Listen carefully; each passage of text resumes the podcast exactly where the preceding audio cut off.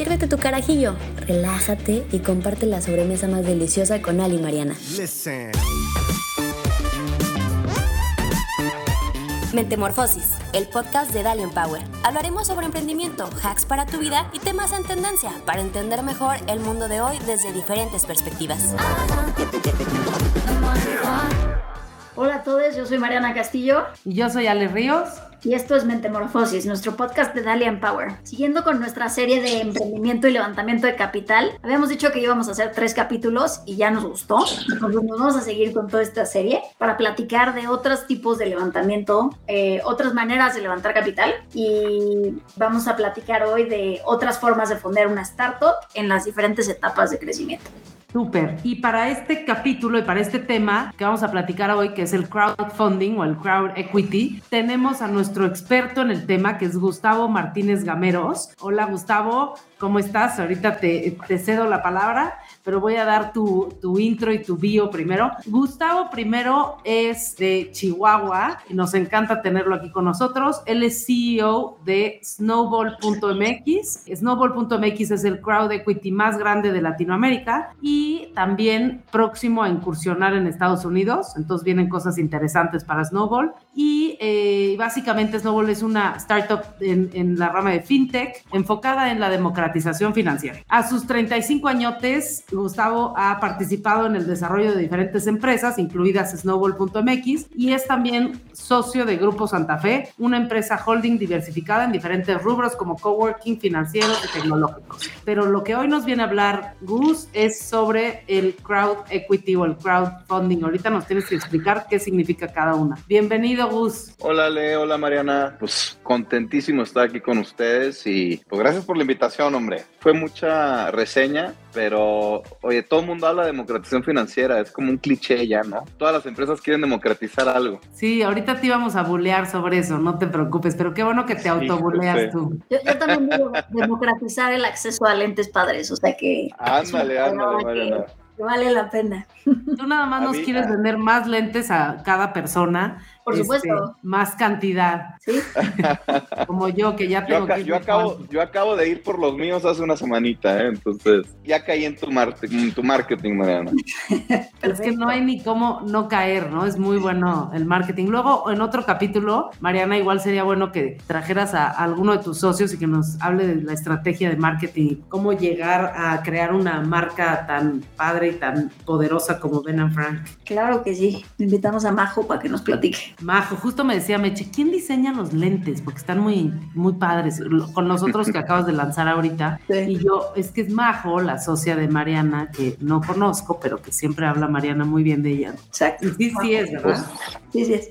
Saludos a Majo. Saludos a Majo, que ya compré unos sus lentes. Muy bien. Oigan, Oigan pues bueno. Súper contento de estar aquí, ¿eh? Y, y qué bueno que ya, que, que, iban a decir eso de democratizar, porque yo ya me cansé de tanto emprendimiento que quiere democratizar todo, ¿no? Y, oye, ya hasta, hasta democratizan el que pase al perro, ¿no? Ya todo necesita ser democratizado en este mundo y la verdad que yo no, no creas que soy muy fan de eso, pero la realidad es que Snowball nace así, ¿eh? Snowball nace seis, hace seis años, en donde eh, quizás la palabra democratizar todavía no se utilizaba tanto y verdaderamente lo que queríamos era pues generar una, una especie de plataforma en donde promoviéramos la inversión de riesgo, que es lo que hace más falta en México. O sea, hay créditos, hay inversionistas privados que, que de pronto pueden apoyar a algún que otro emprendedor, pero falta capital de riesgo de todo tipo, ¿no? Entonces, pues bueno, Snowball básicamente lo que hace es generar una, una plataforma súper sencilla, súper dinámica, súper rápida para que cualquier persona pueda ser inversionista. Y cuando digo cualquier persona, es literal cualquier persona, ¿no? Mentemorfosis.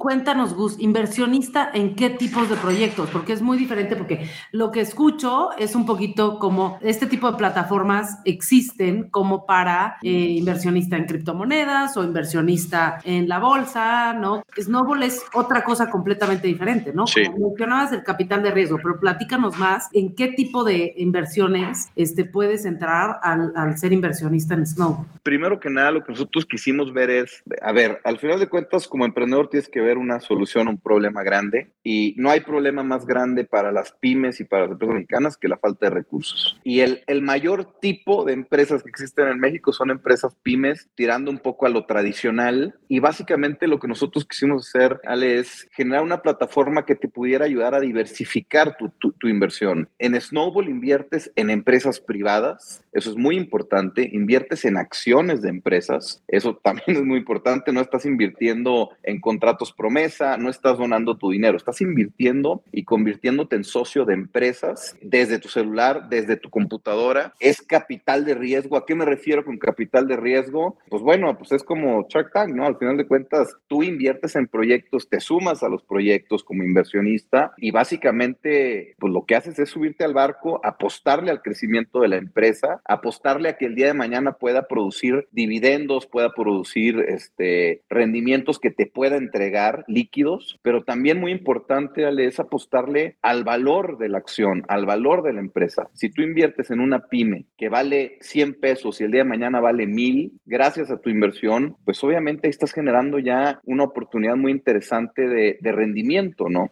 Entonces, Básicamente lo que puedes hacer hoy en día en Snowball es invertir en empresas de diferentes tipos, desde las startups en etapa inicial hasta una empresa como Epic Games que vale 50 mil millones de dólares, que sigue siendo una empresa privada. Todos aquí creo que hemos escuchado sobre Fortnite, el juego más exitoso de la historia. Nosotros en Snowball tú puedes adquirir acciones de esta empresa. Algo muy importante es que son empresas que son privadas, no están en bolsa. O sea, el único lugar en el mundo donde vas a poder invertir en este tipo de empresas es en Snowball. Entonces, hoy en día estamos muy enfocados, por supuesto, a pymes mexicanas. Hemos invertido más de 50 millones de pesos en, en menos de seis meses en el campo mexicano, por ejemplo. Hemos invertido en robótica mexicana, en fintechs mexicanas. O sea, hemos fondeado más de 30 empresas un año y medio y vamos a fondear otras 30 en este año, ¿no? Muy variado. ¿Por qué, Ale? Porque queremos que los inversionistas puedan diversificar su inversión. Oye, Gus, cuando estábamos platicando, Ale y yo, de hacer este capítulo, yo le decía que a mí el, el tema equity crowdfunding me causaba un poco de conflicto y te voy a hacer un par de preguntas difíciles.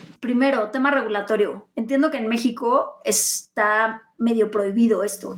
¿Cómo le damos la vuelta a esto? Porque al final es una oferta pública de algo que no está regulado, ¿no? Las ofertas públicas están reguladas. Vamos a decir que es una oferta digital, no es una oferta pública porque no somos un mercado, no se bursatilizan las empresas con nosotros. A ver, en el estricto sentido de la palabra sí se vuelven públicas, mas no se vuelven públicas en el sentido financiero, ¿no? Sí estamos regulados, fíjate, Mariana, esto es muy importante. Hay un montón de empresas en México que captan recursos vía redes sociales de manera abierta que no están reguladas y yo les recomiendo a todos los que están escuchándonos que revisen las empresas que sí estamos reguladas. Hoy en día, Mariana, y esto es muy importante, yo te puedo decir que los crowd equities más seguros del mundo somos los mexicanos, porque tenemos la regulación más estricta y más amplia de todos. Imagínate que nosotros tuvimos que pasar por una regulación prácticamente igual a la de la banca múltiple, en donde pues imagínense eso, pasamos de ser startups en donde operábamos todo de manera muy dinámica, muy compacta, a convertirnos en instituciones financieras en donde hoy en día tenemos que tener un departamento de riesgos, oficiales de cumplimiento, CISOs, etcétera, etcétera, que al final de cuentas nos convierten ya en, en, pequeñas instituciones financieras en donde tenemos que pasar por procesos muy estrictos para poder ofertar a nuestros inversionistas, ¿no? Pero sí,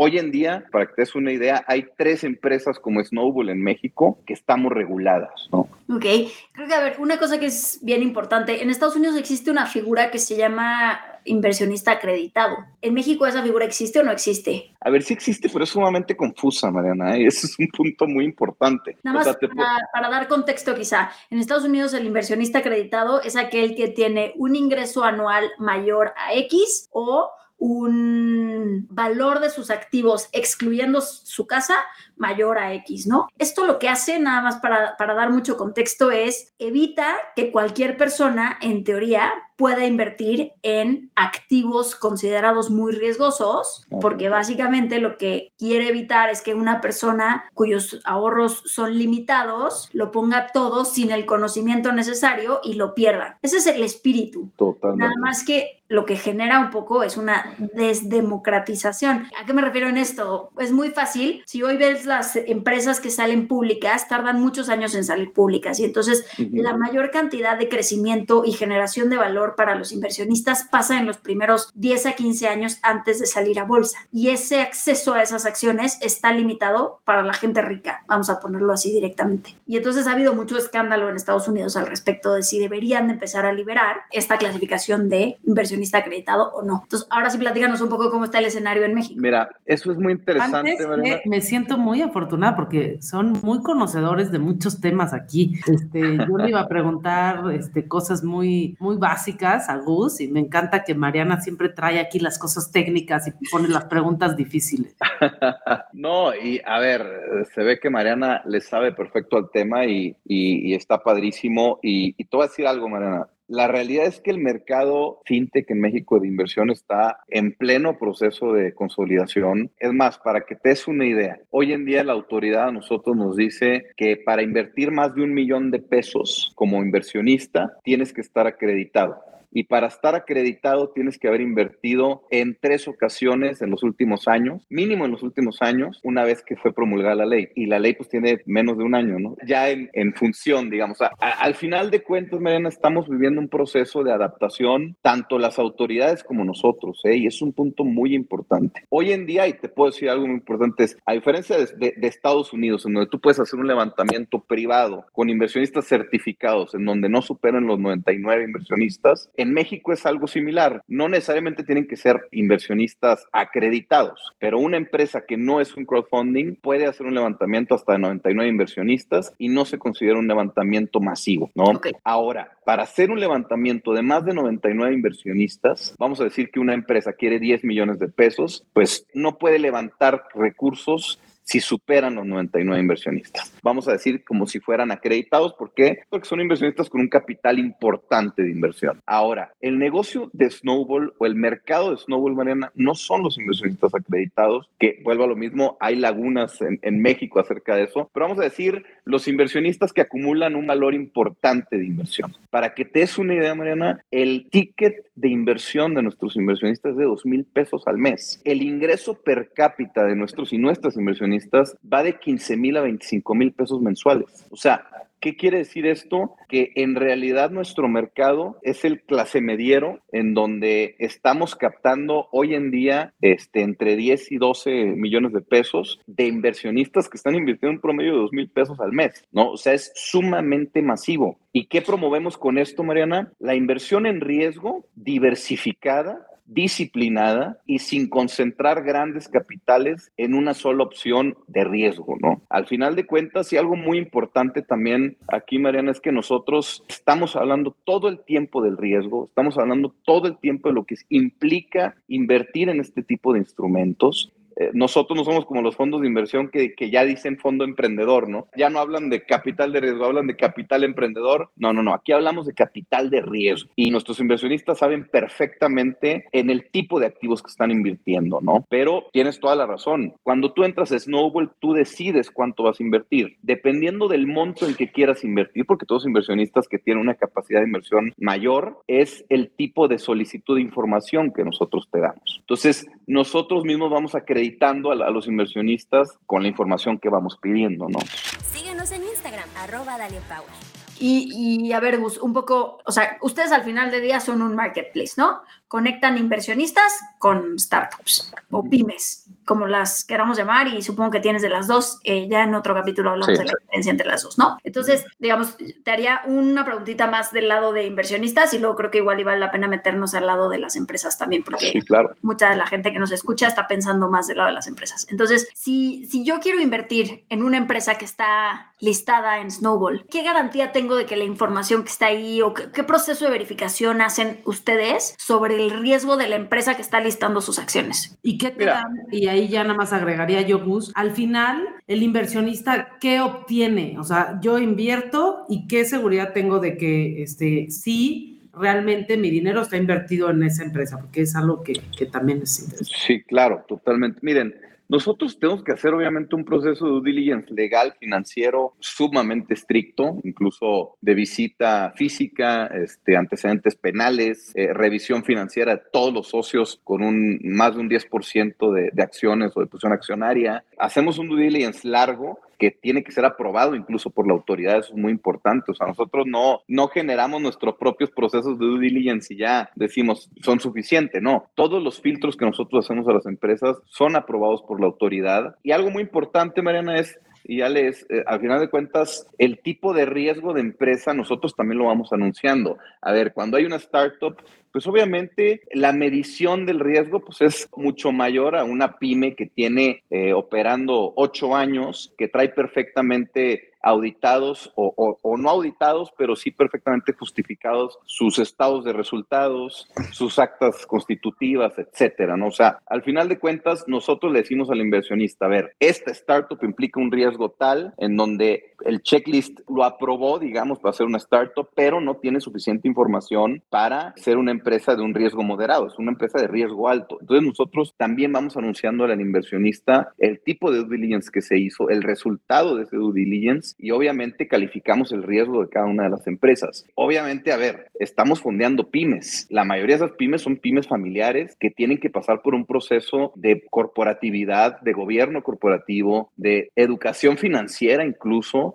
entonces, pues todo ese proceso también implica que nosotros tenemos que ser un poco flexibles a la hora de aprobar o no aprobar una empresa, ¿no? O sea, tenemos empresas buenísimas que venden muy bien, que tienen grandiosos márgenes, pero que al final de cuentas, pues no están acostumbradas a presentar estados financieros trimestrales y pues obviamente lo que nosotros tenemos que hacer es educar a esas empresas para hacerlo. No quiere decir que sea un punto por el cual nosotros no vamos a aprobar una empresa, ¿no? Pero obviamente los procesos son estrictos. Por otro lado, nosotros somos la única empresa en el mundo en donde desde el primer minuto en que tú estás invirtiendo recibes acciones reales de las empresas. Eso es muy importante. Son acciones que te sustentan la inversión, firmadas por el representante legal de la empresa con su firma electrónica, la cual tiene la misma validez que una firma autógrafa. Entonces, los inversionistas tienen la garantía desde el primer minuto que están invirtiendo, que están adquiriendo títulos y activos que son firmados por el representante legal de la empresa y que ante cualquier este, problema legal, que digo, no, no lo hemos tenido, pero ante cualquier problema son, son acciones que te respaldan como inversionista, ¿no? Entonces, eso es muy importante, ¿no? Nosotros utilizamos tecnología blockchain, eso también cabe destacarlo. Entonces, desde el primer minuto, los inversionistas están comprando títulos reales de las empresas, no están firmando contratos promesa, no están donando su dinero, están respaldados por la empresa, ¿no? En acciones, obviamente. Sí, eso este, también está súper interesante porque puede ser un poco, tan, o sea, como yo lo veo, es aprovechar como las nuevas tecnologías que hay para hacer más eficiente la entrada al capital de una empresa, no nada más para ahorita en esto, pero en el futuro, ¿no? Yéndose un poco más al futuro para cualquier tipo de inversión. Totalmente. Ahora, yo tengo una duda. ¿Qué tipos de proyectos o qué emprendedores o qué empresas deben o pueden acudir al crowdfunding versus otras formas de financiamiento? O sea, ¿cuáles son como las empresas ideales que deben de ir a, que, ves o que tú dirías que deben de ir al, crowdfunding? Mira, la realidad es que ya es, muy variado hoy en día. El crowd equity en México al menos empezó muy enfocado en startups. Hoy en día nosotros lo que buscamos son desde pymes tradicionales hasta el emprendedor que está empezando, hasta la empresa ya consolidada de un nivel quizás que no le alcanza para ser una empresa bursátil, pero que va en camino a hacerlo, ¿no? Entonces, la realidad es que es muy variado. A ver, Ale, imagínate que nosotros podemos hacer levantamientos de capital en donde básicamente en una noche hemos llegado a, levantar más de 5 millones de pesos en dos horas esos 5 millones de pesos que levanta esa empresa en una noche, 24 horas después van a estar en su cuenta bancaria, una vez que nos firman las acciones, una vez que pasó el due diligence, etcétera. Pero imagínate para la empresa fondearte con esa velocidad y con esa dinámica en donde una vez que te lanzamos en nuestra plataforma, 24 horas después vas a tener recursos para comenzar a ejecutarlos, eso no te lo da ningún fondo de inversión. Y eso también es sumamente importante. Una tesis de inversión de un crowdfunding es mucho más amplia que la de un fondo de inversión, ¿no? Yo lo que les diría es, si son empresarias o empresarios de una idea o de una empresa consolidada que no necesariamente tiene la gran disrupción o la gran tecnología, por supuesto que se pueden acercar a nosotros. Digo, hemos fondeado restaurantes, hemos fondeado a Marcus Dantus, un poquito de todo. Imagínense que el primer inversionista al que yo me acerqué y me batió fue Marcus, no quiso invertir en Snowball y siete años después nosotros lo fondeamos a él, ¿no? Pero bueno, así es la vida, ¿no? Así es la vida del emprendedor. A mí todos mis inversionistas. Así es la vida del emprendedor. Me batearon en algún momento, o sea que. Pero esa es la historia siempre, Mariana. Ya leo. A ver, vivimos en un país en donde tenemos muchas fortalezas como emprendedores, pero no tenemos tantas alternativas para fondearnos. Y yo creo que todos los que hemos empezado de cero hemos tenido que sufrir el acceso al recurso, ¿no? Y principalmente cuando es etapas tempranas, pero también cuando estás avanzando, de pronto dependes de, de opciones caras o de opciones vía financiamiento y no tienes tantas opciones para integrar socios nuevos a tu empresa y socios que sean amables también, ¿no? Algo muy importante es que en el crowdfunding, por ejemplo, nosotros, todas las acciones que vendemos de las empresas son sin derecho a voto. Entonces, los empresarios o las empresarias mantienen el control de su empresa. Oye, y sobre eso, a ver, ¿cómo evalúas eh, las empresas que llegan? O sea, ¿quién pone la evaluación? Pon tú que yo quiero sacar, hacer una oferta y fondearme a través de este método. ¿Quién determina el valor de mi empresa a la que van a salir a ofertar las, las acciones? Mira, depende mucho del de, eh, tipo de empresa. Por ejemplo, cuando lanzamos empresas como Epic Games, en marzo vamos a lanzar SpaceX, pues ya son empresas que traen una evaluación dada por un mercado privado por fondos de inversión en donde básicamente aunque nosotros hacemos nuestra propia evaluación, sí tendemos a ser un poco más flexibles con la evaluación de la empresa, ¿no? Porque ya, pues ya son empresas que vienen prácticamente con una evaluación dictaminada. Ahora, cuando son pymes, nosotros tenemos la facultad de evaluar a las empresas. Obviamente hacemos una evaluación financiera. En México no estamos todavía muy abiertos a evaluar mucho tan intangible. En Estados Unidos vamos a empezar a evaluar intangibles. Aquí la realidad es que la evaluación es enteramente financiera. Tenemos cinco tipos de modelo de evaluación, ¿no? Eso es muy importante. Eh, obviamente, el tradicional es el EBITDA, es el múltiplo de mercado y obviamente quitándole pasivos, ¿no? Pero sí, obviamente, sí, trae, sí tratamos de explorar otro tipo de evaluaciones para poder justificarla, ¿no? Y sacamos un promedio y esa es la evaluación la evaluación que se le termina dando a la empresa. Obviamente, siempre tratamos de que si es una empresa que trae una patente, pues tratamos de evaluar esa patente. No nos volvemos locos evaluando intangibles, eso es muy importante. Por eso de pronto para nosotros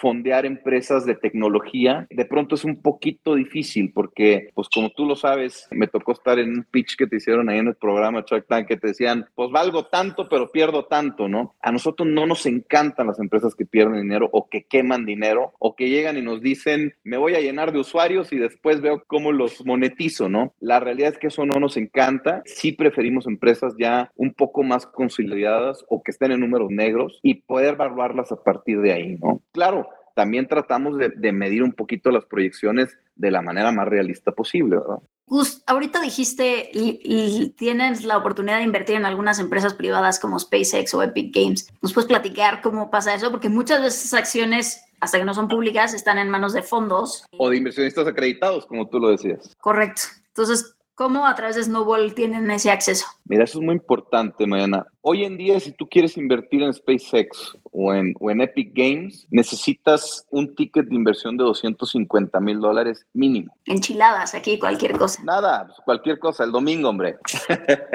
y básicamente lo que nosotros hicimos es eh, nosotros acabamos de vender un pequeño porcentaje de Snowball a un fondo pre-IPO que básicamente lo que hace es invertir en empresas que tienen potencial de hacer un IPO a futuro. Eh, ellos compraron eh, el 3% de Snowball y eso nos abrió un panorama muy interesante de acceso a una cartera de empresas que todavía no hacen un IPO y que tienen opciones constantemente para poder comprar sus acciones vía privada y vía capital de riesgo todavía. Entonces, básicamente lo que nosotros hacemos, Mariana, es nos subimos al barco de estos fondos de inversión les pedimos una parte de su capitalización. Vamos a decir, si un fondo de inversión va a invertir, en este caso Epic Games, ellos, ellos invirtieron 40 millones de dólares en Epic Games y nosotros le decimos, pásame 500 mil dólares. Dame derecho a mí, Snowball, de invertir 500 mil dólares y atomizarlos. Entonces, gracias a esa, a esa alianza y a esa operación en donde nosotros atomizamos esos 500 mil dólares y en vez de que se fonden con dos inversionistas de 250 mil dólares, lo que nosotros hicimos es atomizarlo para que nuestros inversionistas puedan invertir desde 400 pesos. Digo, el proceso legal, te lo puedo platicar, no sé si quieren que entre en detalle, pero básicamente lo que hicimos es atomizar esos 500 mil dólares y darle la oportunidad a no sé cuántos inversionistas fueron, 1.800, 1.000 900 inversionistas de poder invertir desde 400 pesos en esta empresa, ¿no? Síguenos en Twitter, arroba Power.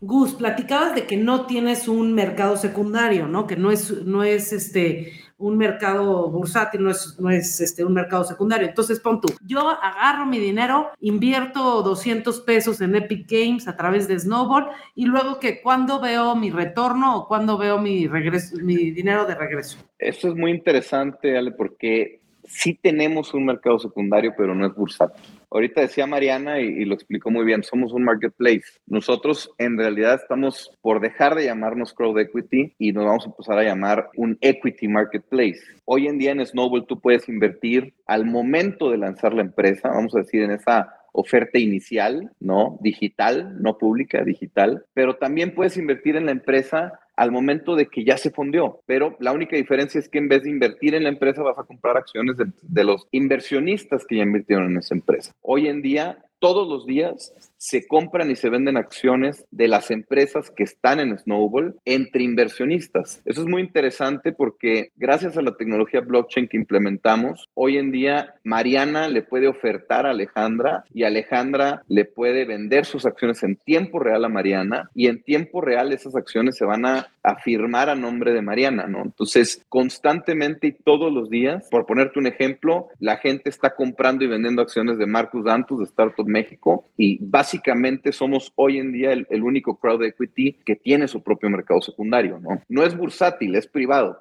Esa es la gran diferencia, ¿no? Ya, entonces esa puede ser una forma. Ahora, como es al final, en algún momento se monetiza, o sea, ya, por ejemplo, que Epic Games hace un IPO y este, ¿qué pasa con las acciones que yo tengo de Epic Games? Eso es muy interesante. Vámonos al caso de Epic Games, que es diferente a las pymes y es diferente a las startups. En Epic Games, lo que el, el negocio básicamente está en comprar barato, comprar en un descuento. Para que se den una idea, la evaluación de Epic Games hoy en día es de 60 billones de dólares y nosotros entramos a una evaluación de 50 billones de dólares. O sea, básicamente casi un 15% de descuento, ¿no? Ya compramos más barato esas acciones. Bueno, no nosotros, nuestros inversionistas. Epic Games trae una proyección de hacer su IPO, o sea, ¿qué es el IPO? Pues es el momento en que las empresas se vuelven públicas. Es en el momento en donde se enlistan en bolsa y básicamente puedes ahora sí estar en un mercado bursátil como empresa, ¿no? Epic Games trae un, un margen de tiempo de entre un año y medio a dos años para hacer ese IPO. Una vez que esa empresa hace el IPO,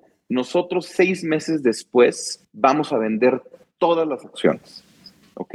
Entonces, algo muy importante es que la, venta es obligatoria, nadie se puede quedar. Eso está por contrato con la empresa en donde básicamente estamos obligados a vender. ¿Y cuál es lo importante aquí, Ale y Mariana? Comprar barato. El negocio está en la compra. Si tú compras en Snowball acciones de Epic Games, vas a comprarlas ya a un descuento, muy importante, y el momento en que hagan su IPO, pues la tendencia por lo general va a ser a que salga a un mayor valor al que tú entraste, ¿no? Entonces, para que se den una idea, el promedio de rendimiento que nosotros estamos ofreciendo en este tipo de productos anda entre los 40 a 60% de rendimiento anual en dólares. Entonces, es una oportunidad muy interesante. Ojo, nada está garantizado. Para que se den una idea, cuando se invirtió en Uber, el, el IPO fue tan malo que básicamente salimos tablas, ¿no? Entonces, pero obviamente tendemos a estudiar empresas que van con una inercia para arriba, ¿no? Oye, Gus, y un poco pasándonos, eh, ya para empezar a cerrar, es si una empresa quisiera levantar ¿cuál es el, el, target de empresas? Ya no estamos hablando del mercado de inversionistas que colocan, digamos, sus acciones ahí, sino estamos hablando de, del proceso de levantamiento. ¿Cuál es el tamaño ideal? Entiendo que hace rato mencionaste, no nos gusta que pierdan dinero, no nos gusta que tengan intangibles, pero ¿qué tipo de empresas deberían de ir con ustedes a decir, oigan, me gustaría levantar dinero a través del crowd equity? Mira, si nos gusta que tengan intangibles, simplemente vamos a evaluarlos con lupa, digamos. Y la mayor evaluación que vamos a tomar nosotros en cuenta es la evaluación en libros eh, financiera, ¿no? Yo les puedo decir que el promedio de, evaluación que nosotros o de empresas que nosotros buscamos son empresas que valen entre 40 a 60 millones de pesos, son empresas que están en números negros, eso es muy importante, que tienen un, un EBITDA obviamente positivo y que traen un plan de expansión superior a los dos dígitos por año para los siguientes años por venir, ¿no? Pero la realidad y a todos los que nos estén escuchando, somos muy abiertos en el sector. Obviamente por pandemia dejamos de invertir mucho en restaurantes, aún así lo hicimos, simplemente bajamos mucho nuestro ticket, acabamos de empezar a invertir en, en cines, lo teníamos bloqueado, entonces depende mucho también de la situación o del entorno. Tratamos de, de no ofertar eh, oportunidades que estén afectadas por el momento o por la situación actual, pero sí es muy variado, Mariana. O sea, nos gustan las pymes, nos gustan las pymes que están consolidadas, que están generando, pero que traen un, un plan de expansión agresivo, ¿no? Entonces, desde ahorita pues, invitar a todos aquellos que nos estén escuchando, a todas aquellas que nos estén escuchando, que si tienen una, una empresa con buenos números, con números eh, al menos eh, superiores al punto de equilibrio, pues se acerquen a nosotros. Es sumamente sencillo, métanse snowball.mx, ahí nos pueden contactar pueden incluso subir toda su información en nuestra plataforma o nos pueden escribir y nosotros hacemos el proceso con ustedes. Es un proceso de un mes y medio de, de due diligence, ¿no? No, pues buenísimo, Gus. Está súper interesante. Esta otra forma de fondear empresas, ¿no? Son empresas con perfiles diferentes, como les hemos dicho varias veces. Hay tipos de, de fondeo y hay inversionistas, tipos de inversionistas para todos. Entonces es interesante ver este, las etapas en las que puedes acercarte a diferentes tipos de financiamiento y eh, el tipo de empresa que eh, puede eh, acabar siendo beneficiada por un tipo de fondeo. Entonces, está súper interesante. Si a alguien le, le, llamó la atención, métanse a ver más en snowball.mx o métanse a googlear el crowdfunding o el crowd equity para que este, sepan más de este tema. Estuvo muy interesante, Gus. Muchas gracias por tu tiempo y por la super clase que nos diste. Em, la que dio Mariana, más bien, ¿no? La que dio Mariana me da clases en cada episodio, eso es lo peor. Pero yo aquí vengo a aprender. En este podcast yo aprendo y tomo notas de todo lo que dicen los demás y Mariana. Pero, este, pero pues mil, mil gracias por tu tiempo. Y bueno, pues listos. Vamos a, vamos a cerrar este super episodio de Mentemorfosis con las recomendaciones de la semana. Mentemorfosis con Ale y Mariana. Gus, cuéntanos, ¿cuál es tu recomendación de la semana para los que nos escuchan? Dos recomendaciones. Primero, inviertan, conviértanse en inversionistas. Eh, segundo, estoy clavadísimo con la serie de Succession en HBO, así que véanla, por favor. Tremenda. Buenísima. Aparte, si les gustan los negocios y todo eso, no, hombre, no pierdan su tiempo y vean esa serie. Está muy buena. Yo también voy a recomendar una serie que no me acuerdo, Mariana, si tú ya recomendaste esta, pero. ¿Vas a decir Yellowstone? No, el estafador de Tinder, el Tinder Swindler. No, pero está bárbara. Esta Bárbara, este, tengo dos porque son muy parecidas y la de Tinder Swindler me la eché en friega porque está muy buena. Y también les recomiendo la de Inventing Ana, Inventando Ana, que también es de una chava que estafa a mucha gente. Las dos están en Netflix y entonces, este, échenselas, están muy interesantes. ¿Y tú, Mariana, cuál es tu recomendación? Mi recomendación esta semana es, me comí unos panecillos buenísimos que se llaman anushkas de una panadería que se llama Once y no manchen, es como una probadita del cielo, una mantequilla con azúcar, es fantástico, se los recomiendo muchísimo, en la Ciudad de México los encuentran. ¿Cómo son unos grandes así que tienen como abierto arriba? Es como una mezcla entre un croissant y una oreja. Ya sabes, eso es que como hojaldre con mucha mantequilla y azúcar. Eh, sí, Está buenísimo, buenísimo. Suena buenísimo. Voy a pedir unos. Sí. Muy bien, pues muchas gracias. Ahora, eh, ¿dónde te encuentran, Gus? Si quieren conocer más de Snowball o de ti, eh, ¿nos compartes tus redes o las de Snowball, please? Sí, claro, en las redes de Snowball, snowball.mx en todas las plataformas y nuestra plataforma snowball.mx. Así de fácil. Buenísimo. Y a Mariana la encuentran en Twitter en arroba marianacl, a mí arroba alerisp en Twitter y en Instagram. Síganos también en las redes de Dalia, arroba Dalia Empower MX y arroba Dalia Empower en Twitter, Instagram y Facebook. Muchas gracias a todos los que nos escucharon y otra vez gracias Gus por tu tiempo y este por darnos eh, esta super lección. Mil gracias. Gracias Gus. Ale, gracias Mariana. Ali y Mariana te esperan en el siguiente episodio de Mentemorfosis para seguir formando opiniones de valor. Listen. Mentemorfosis. Compártelo y únete a Dalian Power. Gracias por escucharnos.